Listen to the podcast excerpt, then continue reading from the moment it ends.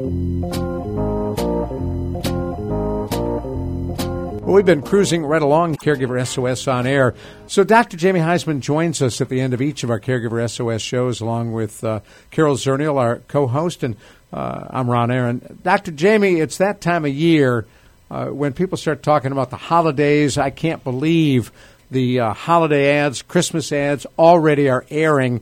Uh, somebody posted a picture on, on Facebook the other day uh, which said, For every Christmas light that's lighted before Thanksgiving, an elf kills a baby deer.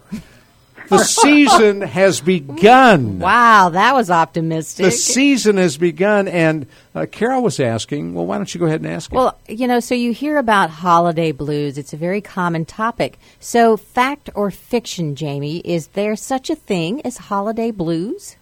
Well, there are, uh, and there is both. The actual phenomenon of holiday blues is exactly what Ron just described just now. You know, the commercial world has absolutely no empathy for the psychological world, right? So they start Christmas, or they'll start, you know, whatever holiday, Thanksgiving, as early as possible to make as many sales as possible. But it literally is a trigger and a cue for what you're describing, Carol, called the holiday blues. And what are the symptoms? Well, the holiday blues is just like any blues. You know, these kind of um, holidays, events, sentinel events, benchmarks, they trigger things within us. They trigger memories. They trigger ideas. They trigger, you know, experiences. All these things can be a true, if you will, a landmine that we step on if we haven't like have enough in our self care reserve. So the holiday blues can be about getting low, getting depressed, certainly right now in the Midwest or in the North, you see it's very cold, and so you already have what's known as seasonal affective disorder or darkness ensuing, and you're feeling depression occurring. You know, Christmas and Thanksgiving is no different. But you know, with all the holidays are about joyful things and cheerful and getting together. How in the world could anybody feel blue at such a joyful time? Well, I'm going to have you like take a deep breath, Carol. Close your eyes I'm going to have you go back to your childhood. I'm going to have you sitting around the table with Aunt Harry, and I mean, excuse me, Aunt Harry. Yes, excuse me. Well, today it could be Aunt it could Harry. be Aunt Harry. Yeah. After the surgery, she became Aunt Harriet. Aunt Vivian, mom and dad, sister, um, the entire extended family. You have, you know, Uncle Joe over there, as we see the Saturday Night Live, is probably drinking. And and and to be frank with you, it's an experience of you normally biological family triggering. And so when we meet our biological family in these time periods, we call it the holidays, which is H O L I D A Z E. We have these triggers come back, and, and we kind of go back to the child, if you will. And if we haven't done work on that child, uh, no doubt we're going to recreate the drama. So what, what you're talking about is, you know, we have all of these memories of holidays past, good and bad. Um, it might be that we have really good memories. They were so idyllic, and like we were we're just talking about, you have a, a family member who now has Alzheimer's. Um, maybe they don't know it's Christmas.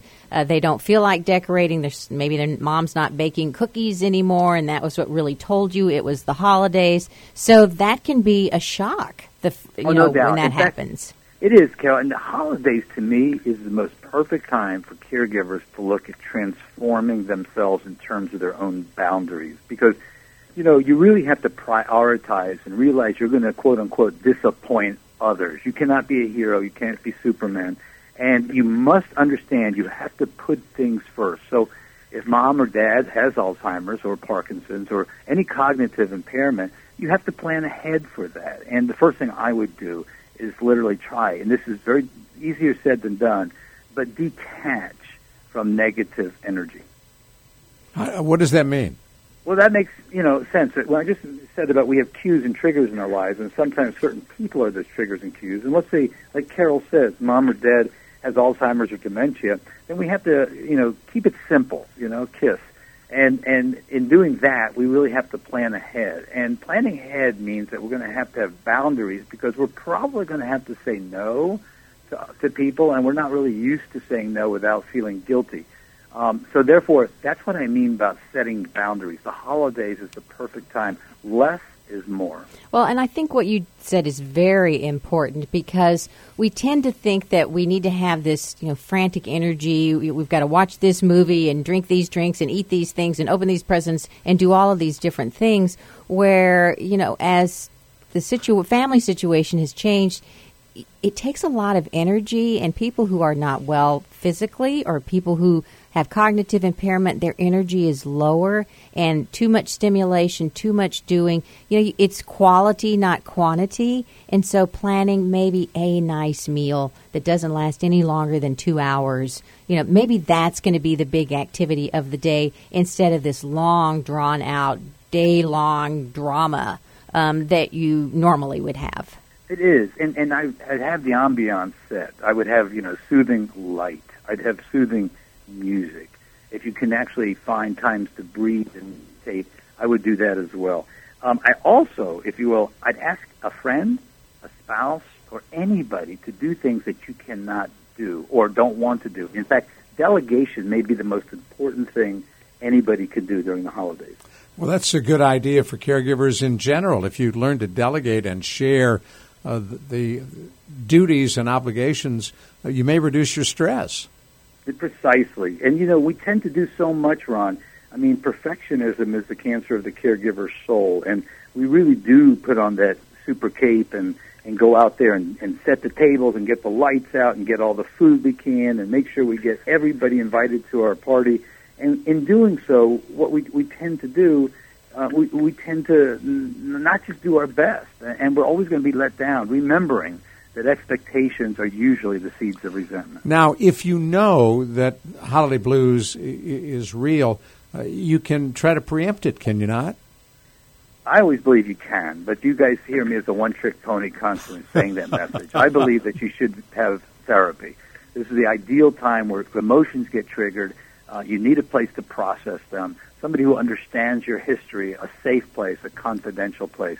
To me, that's number one. Number two, I believe a caregiver, most importantly at this time of year, needs to be in a support group. Don't you, Carol? Doesn't it set the tone for like that new family that you can actually bounce things off of? Now, I was thinking if you only got therapy one time of year, right before the holidays, would be the perfect place to go and talk to your therapist and get all of your concerns and fears, um, all of that out there and talk it through so that in your head you kind of have a plan and you've gone through the scenarios in your head. And, and I really think that helps. And the support group, what a great time to meet some new people to carry you over into the new year after the holidays. So, support group is good anytime. Now, for the uh, Caregiver SOS teleconnection, uh, you have a support group already in place. Oh, there you go, Ron. Tell us about it, Carol. That he's ideally on point. Well, so the caregiver teleconnection every month we have a, phone calls with uh, experts and with you know, that caregivers would be interested in. And in the month of December, we're talking about developing a plan for the future one week. The next week, we're talking about caregiver anxiety and depression. So if you're feeling that, and then we're going to close out December with talking with one of our favorite podiatrists um, about foot problems, which may not sound very much like the holidays, but you know, any time is a good time, as we've discussed in the past, to take care of your health, especially if you have diabetes. Well, if your dogs are barking, you can't get around very well. No, that's right. So, anyway, the teleconnection is free. All of the Caregiver SOS services are free. Go to caregiversos.org and find out, you know, some services that might interest you and your family. Jamie, you also reach a point in, in some families where uh, you just can't do the holiday thing anymore. And uh, is it okay and is it acceptable for, for mom and, and dad to say to the kids and the relatives, you know, we really can't do this this year. Uh, can we go out somewhere as a family? You know, Ron, I think that's actually the healthiest response. Is I, it's interesting how you use the care receiver or a loved one in making that healthy response. Possibly they're the ones with the chronic illness, but I believe a care receiver or a loved one, in the case of what you're describing, or a caregiver, if they said those words, if they got to their heart and they got to their memories and they got to their triggers, and it was holiday time, and said, "Look, we just can't do this anymore, or can't do it this year. Let's go out." That's about the healthiest response somebody could hear. So yes, yes, and yes. Carol, you're going to get the last word. This uh, take ten.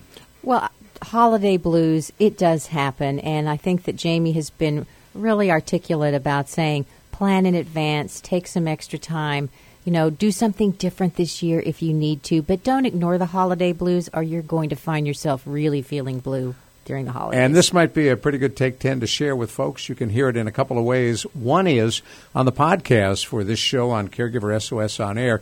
And we are soon to be unveiling standalone take 10 podcasts, and you'll be able to pick this one up as well. Jamie, as always, thank you so much. Uh, it's a pleasure. Happy holidays, guys. Plan ahead. thank you very much. Thank you, Jamie. And Carol Zernial, thank you. Caregiver SOS on air comes to you on 9:30 a.m. The answer for Carol and Jamie, I'm Ron Aaron, and a special thank you again to Nina Duran for sharing the story of her family and her dad's journey with Alzheimer's. We will talk with you again soon. How about next Sunday at 6 on 9:30 a.m. The answer.